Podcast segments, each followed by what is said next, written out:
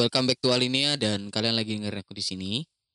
Kali ini aku lagi pengen ngebahas tentang gimana sih hukumnya fotografi dan fotografer itu. Kalau kita bicara fotografi, pastinya kita ada yang namanya foto, biasanya kita kenal. Foto itu kalau dihukum, aturannya itu dia masuk apa? Haknya yang kita dapat itu apa? Kalau dihukum, di aturannya itu foto itu termasuk salah satu karya dan itu dinamakan hak cipta. Jadi hak cipta itu undang-undangnya itu yang mengatur itu nomor 28 tahun 2014. Jadi yang dimaksud hak cipta itu adalah hak eksklusif pencipta yang timbul secara otomatis berdasarkan prinsip deklaratif setelah suatu ciptaan diwujudkan dalam bentuk nyata tanpa mengurangi pembatasan sesuai dengan ketentuan perundang-undangan. Jadi kalau hak cipta itu salah satunya karya fotografi karena ciptaan yang dilindungi di dalam pasal 40 ayat 1 huruf K Undang-Undang Cipta ini. Yang dimaksud karya fotografi itu apa? Karya fotografi itu semua foto yang dihasilkan dengan kamera. Jadi apa pun yang dihasilkan dari kamera itu dimaksud karya fotografi.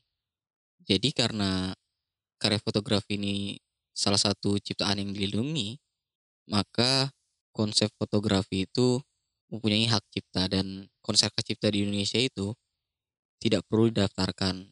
Berbeda dengan merek atau paten atau desain industri. Fotografi itu secara otomatis dilindungi oleh hak cipta tanpa perlu ada pendaftaran. Dan hak cipta ini juga terbagi jadi dua. Ada hak moral dan hak komersil. Kalau hak moral itu tentunya melindungi dari perlindungannya itu berlaku seumur hidup bagi si pencipta foto. Kalau hak komersil itu dilindunginya itu dengan batasan waktu tertentu. Nah, kalau di undang-undang kita, perlindungan komersil itu dibatasinya itu selama 50 tahun sejak pertama kali diumumkan. Kalau biasanya sih kita sekarang sih diupload ya, diupload ke Instagram mungkin. Jadi setelah setelah diupload di Instagram, di hari itu juga dihitung 50 tahun setelahnya maka itu mempunyai hak kita hak cipta kita itu dilindungi selama itu. Tapi nggak cuma diupload ya kita bisa juga dipamerkan atau diperlihatkan itu sudah termasuk perlindungan hak ciptanya dari situ. Kalau dari sisi hak moral itu itu abadi dari penciptanya itu tapi itu biasanya mencantumkan atau nggak mencantumkan nama si penciptanya terus menggunakan nama alias atau mengubah ciptaan kita sesuai dengan kepatutan dalam masyarakat. Terus mengubah judul, mengubah anak judul ciptaan, mempertahankan hak hak kita. Kalau sedangkan ekonomi itu terkait penerbitan, penggandaan, penerjemahan ciptaan, pengadaptasian mungkin, pendistribusian, pertunjukan, pengumuman, komunikasi, atau penyewaan ciptaan kita. Jadi setiap orang yang ingin menggunakan foto kita itu harus memiliki izin dari pencipta atau pemegang hak ciptanya. Jadi kalau orang itu tidak mempunyai izin, misalnya Instagram kita, foto salah satu foto Instagram kita dipakai orang lain tanpa seizin kita, maka itu termasuk pelanggaran hak cipta. Karena di dunia internet sekarang, dunia sosial media sekarang, sering kali orang itu mengambil konten aja tanpa pakai izin dari pihak yang punya. Padahal itu merupakan pelanggaran dan foto-foto yang dipasang di media sosial itu tetap aja dilindungi walaupun gak dipergunakan secara komersil dan itu harus tetap pakai izin dari pihak yang mempunyai foto atau si penciptanya tadi. Bahkan kalau foto kita misalnya diubah lagi ke dalam bentuk lukisan atau diedit sedemikian rupa sehingga berbeda dari foto aslinya, tetap saja itu termasuk pelanggaran hak cipta kalau memang dia tidak meminta izin dari kita. Kalau memang kita tidak keberatan tentunya itu nggak apa-apa. Tapi kalau kita keberatan, maka sewaktu-waktu orang itu dapat kita gugat, dapat kita somasi dan itu dapat dituntut untuk dimintai kerugian atau untuk dimintai untuk dihapuskan atau tidak dipergunakan oleh yang melanggar tadi. Terus ada hal lain yang perlu seorang fotografer harus perhatikan yaitu ketika ia memfoto seseorang itu dia perlu mendapatkan izin dari orang tersebut. Apalagi kalau foto itu digunakan untuk kepentingan komersil.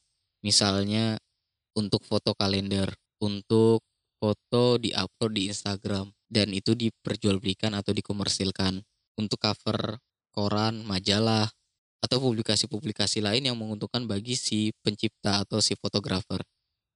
Jadi kalau misalnya ada 10 orang di dalam satu foto, maka dia seharusnya minta izin ke 10-10 orangnya itu. Dan sebaiknya izin ini bentuknya tertulis. Kenapa? Lebih tertulis karena itu bentuknya bisa dibuktikan untuk proses hukumnya. Dan kalau kita tidak menggunakan izin lalu orang itu tidak suka, orang itu dapat menurunkan foto kita. Jadi sewaktu-waktu kita upload, lalu orang itu atau keberatan dengan foto tersebut, maka sepatutnya kita harus mendelete foto itu di sosial media atau di mana pun tempatnya kita harus mendelete foto itu, harus menghapus foto itu. Dan kalau memang kita tidak menghapusnya, maka mungkin saja orang tersebut bisa melaporkan kita dan sanksinya ya sanksi pidana atau kita bisa dituntut secara hukum itu empat tahun penjara atau denda itu sekitar satu miliar untuk aturan hukumnya. Dan karena proses hukumnya ini adalah delik aduan, maka ketika seseorang mengadukan atau keberatan dengan foto kita, maka dari situlah prosesnya bermulai.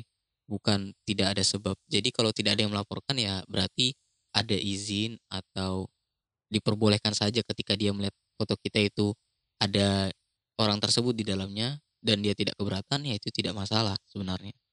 Makanya di beberapa tempat seperti Korea dan Jepang biasanya handphone mereka itu mode saat mereka nge-shoot fotonya itu mereka berbunyi.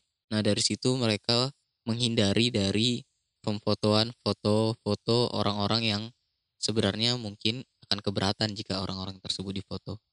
Dan kita sering banget uh, lihat-lihat di sosial media yang orang-orang memfoto orang lain tanpa persetujuan orang lain dan itu diperdebatkan di banyak sosial media.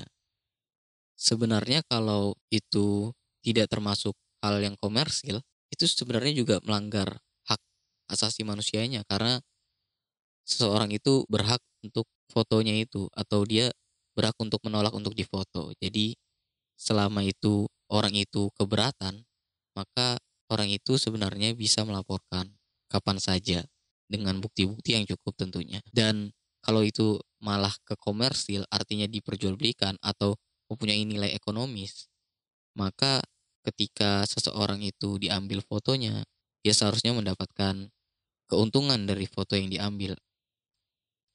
Mungkin itu aja podcast kali ini.